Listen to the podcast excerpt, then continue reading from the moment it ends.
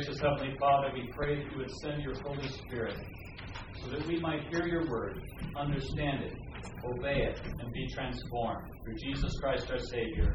Amen. Amen. You may be seated. Good morning, everyone. It's great to see everybody. It feels like a homecoming. I thought it was. Something like that. For those of you who don't know who I am, my name is Matt Walter. I'm the son of the Reverend Doctor. Wait a second, Reverend Doctor Paul Walter, and uh, Paul and Sue were part of this parish before Ben came, and uh, they love you guys. I, a lot of you know that. I think. Okay. And they, by the way, they send their warmest greetings. And they're so excited to hear about all the exciting things that God is doing in this parish up to the present day. Isn't He doing miracles? Wonderful. So I'm delighted to be here. I direct a an organization called the Tampa Muslim Outreach. My wife and our seven children and I live there. We've got Ben beat by one. You win. We also give up. Yeah. Me too. Anyhow, so uh, we live in Tampa. God called us there to reach out to the Muslims of the Tampa Bay area uh, with the gospel. Uh, the goal of the of this ministry is to evangelize the 45,000 or so Muslims of the Tampa Bay area with the good news of Jesus Christ. Isn't that a great task to do? yes. And praise God, this is a praying church. You guys pray for us. Many of you support us financially. We are so grateful. We feel, because you've known us for a long time, you've been with us in our travels, uh, we feel just like this church has been part of our family, our ministry family. And it continues. Praise God. Thank you so much. Well, today I want to talk about this Acts 2 passage because, friends, I think there's some encouragement in here, especially when it comes to something like reaching out to Muslims. Uh, because in this passage, God assures us that we have everything we need in order to get the job done. Everything we need to get the job done. What's the job I'm referring to? At the end of the Gospel of Matthew, Jesus Christ gathered his followers and he told them this Go and make disciples of all nations baptizing them in the name of the Father and of the Son and of the Holy Spirit, and teaching them to obey everything I've commanded you. And I will be with you always to the end of the age. Interesting thing is, the author of the Gospel of Matthew, St. Matthew, didn't choose the ascension or a miracle or anything else to end his gospel with. He ended it with those words, as if to say, This is the job of the church until I come back again. Get it done. I don't know about you, but to me, it sounds daunting. Go make disciples of all the nations? Does he know how hard that is? Right? And look at us, you know, they probably felt like we do. We're gathered in this room. If God said, go out there and make disciples of all the nations, we feel kind of intimidated. But guess what? Acts 2 has great news for us. We have everything we need for the job because guess what? It doesn't just depend on us we have one with us who is greater than he is in the world. And he gives us three amazing things. God provides the strategy, he provides the message, and he provides the power. He provides the strategy, the message, and the power. And I want to go over that now. Um, but first, let me give you a little bit about my, of my background. It includes 15 years in the Middle East, five when I was a kid. We all lived in the country of Iran under the Shah. Good old days. and actually, my family came to Christ in Iran through the ministry of some missionaries. So God took a Christian family all the way to a Muslim country to get them saved. Later on, uh, I uh, attended Yale University, took a year off between my freshman and sophomore year, went to Jordan for a year and studied Arabic at a missionary language school. After uh, college, I joined the Marine Corps. I was an intelligence officer and was in Desert Shield, Desert Storm and then met my wife while I was in uh, the Marine Corps, and we went back to the Middle East uh, as missionaries. We went to seminary, then went to the Middle East as missionaries from 1999 to 2007, eight years in Jordan, and I ran a language school that trained missionaries in the Arabic language. Sorry for all the details, but I thought you should know. So I'm not just, you know, picking off the top of my head. Some of this stuff comes from some experience. But uh, anyway, so we came back to the United States, and then we were in parish ministry for a while, and God really struck us with a call to go to Tampa. We were in Florida to go to Tampa because the population was just booming there of Muslims, and the churches didn't know what to do. So God has called us to help churches to know how to reach Muslims with the gospel of Jesus Christ. We've been there three years now, since 2013, and God is on the move. We've had 12 Muslims accept Jesus Christ as their personal Savior. Isn't that great? Now, that doesn't sound like a lot, but in Muslim work, that's a lot. That was great. So, I'm excited. I think there will be hundreds, if not thousands more. And I think that the work of God, His hand, will spread all over the globe. But let me tell you why I'm so confident. I'm confident because of the God we serve. Friends, we serve an amazing God, and He shows how amazing in Acts chapter 2. First, He gives us the strategy. He gives us the strategy. We don't have to think it all up ourselves. You notice in this scene, it says, When the day of Pentecost arrived, all the believers were together in one place. But guess who else was in town? It says in verse 8, excuse me, 5. Now there were dwelling in Jerusalem Jews, devout men from every nation under heaven.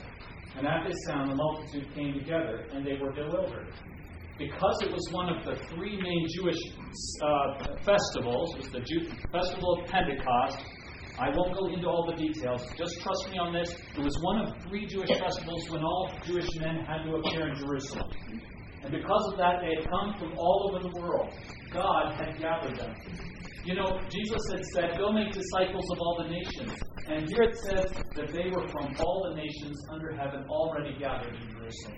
God had already taken care of bringing them to, to the disciples to hear the gospel.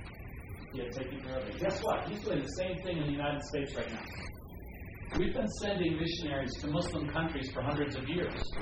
And it's been a huge challenge. The, the cultures have been resistant. The language is difficult. It's been illegal to preach the gospel. And God, in His wisdom, is changing the game. They're now coming to us. Muslims are moving to the West in record numbers. And whether or not you agree with immigration, I think immigration's broken.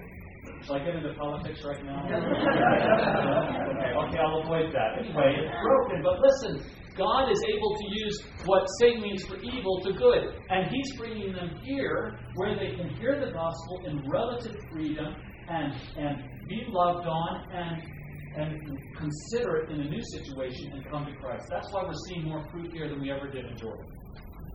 And they're coming right to our neighborhoods. You see, God's strategy is at work. My favorite verse in the book of Acts is in chapter 17 verses 26 and 27. It says this God made from every man, from one man, every nation of mankind to live on all the face of the earth, having determined allotted periods, meaning how long they should live, and the boundaries of their dwelling place, meaning where they should live. That they should seek God and perhaps feel their way toward Him and find Him. In other words, God has chosen where every person on the face of the earth lives. And it's because He knows that in that particular place, they are most likely to possibly begin to ask, Who made this world? And what's my connection to Him? And how can I find Him? And possibly even find Him. Next time you go to Walmart, 11 o'clock at night, and see a woman wearing a hijab, remember this. Who brought that woman here? God did. And why did they bring him here? Maybe it was so that they could be at Walmart at the same time as one of his servants was at Walmart. Maybe at the checkout line at the same time that you, his servant, was at that checkout line. So that you could smile and say hello. And you have beautiful children. And what are you doing at Walmart at 11 o'clock at night? And where were you born? I, just, I love learning about different places and begin a relationship with them and preach to them the great news of Jesus Christ. God has provided the strategy. They're moving to our neighborhoods, they're moving into our schools, they're moving into our universities. May we have the eyes to see what God is doing. Second, He provides the message. And this is great. You don't have to make up what you say to these folks. Isn't that wonderful? St. Peter uh, gets up and preaches, and he kind of summarizes it. It's in the passage immediately after our reading today, starting at verse 22. Men of Israel, hear these words Jesus of Nazareth, A man attested to you by God with mighty works and wonders and signs that God did through him in your midst, as you yourselves know. This Jesus, delivered up according to the definite plan and foreknowledge of God, you crucified and killed by the hands of lawless men. But God raised him up, loosing the pangs of death because it was not possible for him to be held by it. That's our message. Jesus died and rose again, and he's coming back. And the person who puts their faith in Jesus can have all their sins wiped away and they're given eternal life as a gift. Isn't that great? You know, Muslims don't know about that. Muslims are taught something very different from day one. They memorize, first thing in the Quran they memorize is Surah Al-Ikhlas, that's a chapter in the Quran, and it says this, قُلْ هُوَ اللَّهُ أَحَدٌ اللَّهُ الصَّمَدُ لَمْ يَلِدْ وَلَمْ يُولَدْ وَلَمْ يَكُنْ لَهُ كُفُوًا أَحَدٌ isn't that awful? what that means is say, God is one, He is elemental. He does not beget, nor is He begotten, nor is there anyone like Him. Why do you think they use those words, beget and begotten? Who's Jesus? He's the only begotten Son of God. They're denying the gospel that God Himself took flesh and took our sins on Him and died for us. They go further in the fourth chapter, in the 157th verse, it says, مَا قَتَلُوهُ وَمَا صَلَبُوهُ وَلَكِنْ شُبِّهَ لَهُمْ They did not kill him, they did not crucify him, it only looked like it to them. Muslims believe that God sent a series of prophets, all the ones mentioned in the Bible. To each one he gave a book. And so he would send a prophet and give him a book. That book taught Islam, they think. And then over time, people corrupted it, especially the Jews. And then he would have to send another prophet and another book. He sent Jesus, and he sent the book, the New Testament, which they call the Injil, to Jesus. But that got corrupted too. So finally, God decided enough of sending these sons of Isaac. I'm going to send a son of Ishmael, person from the Arab tribes, named Muhammad. He'll be the final prophet, and he'll give us the incorruptible book, the Quran. That's what they believe. And they believe God would never allow one of his prophets to be crucified. So what they say is that God took Jesus and plucked him up to heaven before he was crucified, put another person in his place, changed his appearance to make him look like Jesus, and he was crucified in Jesus' place. Doesn't sound very fair to me. But that's what they believe. In fact, that means that they believe God deceived Christians for six centuries until Muhammad came along. That's the Muslim belief. So they do not know the gospel. Furthermore, they believe our Bible is corrupted. They'll tell you, look at the Quran. There are no differences in any of the Qurans around the world. And then I'll ask you, which version of the Bible do you read? Which one do you read? Which one do you read? Which one do you read? The Holy Bible.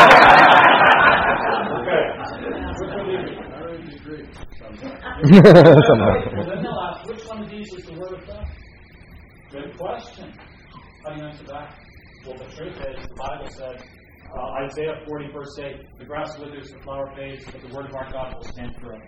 And our God speaks more than one language, and He can communicate His word in any language on the face of the earth. And so they deny the basic tenets of our message. But guess what? It leaves them hungry for what we have. Because they believe that you, to get to heaven, you work your way to heaven. They believe that on the day of judgment, God will take your good deeds and your bad deeds and put them on scales. Bad deeds on one side, good deeds on the other. Whichever weighs more will decide whether you go to heaven or hell. Now, you guys all look like wonderful people, so I think you'd be fine. But for me, it makes me nervous to think about a scale. How much do my deeds weigh? You know, how do I deal with the bad things? If I help someone across the street, does that offset the you know the what I did yesterday? Kind of thing. Muslims live in fear of going to hell, and I've had Muslims who've come to Christ tell me that's what keeps them up at night. Hmm. They don't have the assurance that we have. Our message is you can have assurance simply by trusting in Jesus. He already paid for our sin on the cross. By the way, this morning, if you haven't decided to believe in Jesus, to believe that He died and that He rose again, to live for Him, you can do it today. And then, after you do that and you receive new life in Christ and you receive the Holy Spirit, join us in winning others to believe in Him also. So, God's given us a strategy, God's given us a message. By the way, we take that message um, onto the campuses of the universities down in Tampa. We've done an outreach at the University of South Florida, lots of Muslims there. We put up a sign that said, um, can a person know if they're going to heaven? We did it in English and Arabic. Over a table, we had literature and New Testaments and Gospels of John, and Muslims came to us all day long. We've done this every semester. And what, what I would say to them is, what do you think of message on the board? And Muslims always say, well, the person can't know if they're going to heaven. They'd say, or inshallah, which means Lord willing. And uh, I would then say, how would you feel if God appeared to you today and told you, you, I love you, Ahmed, and I want you to know you're going to heaven. You're definitely going to heaven. When I asked them that question, their face would light up. And they said, oh, that would be wonderful. And I showed them the Gospel of John and I said, listen, the author of this Gospel, elsewhere in the Bible, says these things are written so that you may know that you have eternal life. And that means that this book explains that God loves you so much, He wants you to know where you're going to spend eternity. And I want to give it to you as a gift. And they would just light up and say, Thank you so much, and take it. So there have been a lot of seeds planted on that campus with that message. So God gives us the strategy, gives us the message, but friends, He also gives us the power. Do you ever feel powerless? I do. You know, we're weak people. And in order to reach people with the gospel, we need some help. We need some help. And so did the disciples, these simple people on whom the Spirit came. At the beginning of Acts, Jesus told them, He said, Wait in Jerusalem until power comes upon them.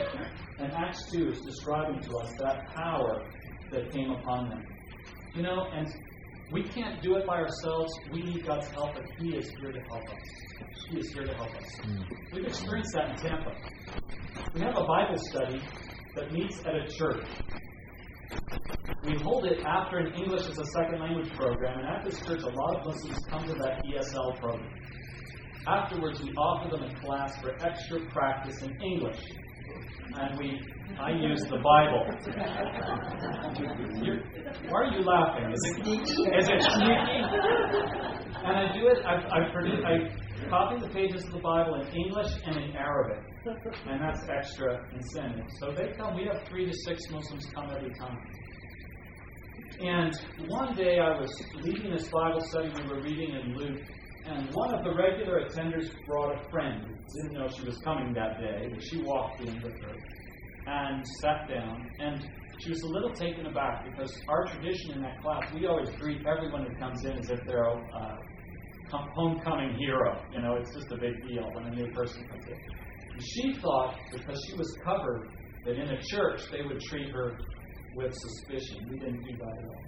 She sat down, and for some reason I mentioned the fact that if you believe in Jesus, you will receive forgiveness of your sins. She sat up at that, paid attention. She asked a question. She said, Do you mean believe with your mouth or believe in your heart? And into my head popped Romans 10 9, because if you confess with your mouth that Jesus is Lord and believe in your heart God raised him from the dead, you will be saved. So I told her both. Uh, you have to confess with your mouth, you have to believe in your heart. She kind of sat back, and afterwards, she went to a staff member at that church, a gifted evangelist, and she told him her story. When she was young, she had had a dream. She'd been seeking peace and had not found it in the Muslim religion. And she had this dream, and in the dream, a man appeared to her in white clothes. it wasn't me or Ben. and, and when he appeared, these were shining white clothes, and um, she felt peace in his presence. And he said to her, If you believe in me, you can have this peace forever. She woke up. And she asked her parents about it. Her parents were suspicious of the dream. They said, You're going to leave us Islam. Her father was a prominent, is a prominent sheikh back in her home country. He said, Don't talk about it. So she continued to go through life seeking who this might be. She was looking for God in all the wrong places, had quite the rough life. Her travels take her to Tampa in the United States, and her, her footsteps walk into our Bible study by chance. She hears those words If you believe in Jesus, you will receive forgiveness of sins. And she pays attention. She told the story to the staff member. He said, I know who that person was. It was Jesus, and he explains the gospel. And she receives Christ right there in the room with her friend sitting next to her. And two weeks later, they, they offered her baptism. They said, We can uh, give you a secret baptism. The reason they said that was because when Muslims come to Christ, the penalty is death. She said, No, I want a public baptism uh, because this is an act of obedience to Jesus. Um, so we baptized her at the beach. She brought a Muslim friend and witnessed to that Muslim friend all the way there and all the way back. So she's on fire for Christ. A little bit later, her father heard about her conversion and called her and said, I'm disowning you. She was heartbroken because she really loves her parents. Muslims are often very close to their parents, they really value family. And then a, a couple months after that, her nephew, who was in Tampa, had an accident and went into a coma, was in the hospital. And she asked the family, she said, May I pray for him in the name of Jesus? And they said, No. And she did it anyway. and she prayed for him in the name of Jesus, and she put a little cross in his hand. And as soon as she put the cross in his hand, he started to move and to recover. Three days later, he had regained full consciousness. The family was electric, wondering, What is this that pray in the name of Jesus? And they were asking about it. One day, she got a call on her telephone. She realized, That's my father. She answered the call. Her father said to her, Please forgive me for disowning you. I want to know more about the prophet Jesus. Would you pray for me? Friends, the work isn't ours. I didn't do anything. I was just there leading a Bible study. But God did the work. He called her, He brought her, He worked in her life, He used His message, and He saved her. And she's on fire. I'm going to take her around with me. We're going to go door to door and preach the gospel to Muslims coming up here shortly. So God has the power to do it. Please, would you please trust in Him? When you see a Muslim, would you pray for them? When you have a Muslim move in down down the street, would you ask God to give you an opportunity to share with them the good news? I want to invite you also to pray for the Tampa Muslim Outreach. We need it. Um, it's it's a difficult work, and uh, and we're seeing some exciting opportunities. One of the opportunities we have is we've gotten access to a database that has the religion of everybody in America, every household in America. Yeah, it's a Christian group. Listen, they know a lot more about us than we want to know about. but we're going to use it for good purposes. In the Tampa Bay area, our goal is to go to every door with a basket of fruit, every Muslim household with a basket of fruit, a New Testament, and a Jesus film, to tell them Jesus loves you and you can know that you're going to heaven by believing in Him. And we're going to pray for each household for 30 days before we knock on the door. We're doing a sample group of 100 households. And so I have put in the back of the, in, on the table, as you leave the, uh, the uh, sanctuary, I put one of these cards. If you would like to pray for one of those 100 households that we're going to knock on the door this summer, please fill this out and put a star on it. And we'll assign you to a household and we'll be in touch. And I believe that God is going to build his kingdom because our God is able. He's given us the strategy, He's brought them here. He's given us the message Jesus, who is crucified and is risen. And He's given us the power, the Holy Spirit. We have everything we need. Let's go get the job done. Amen. Amen.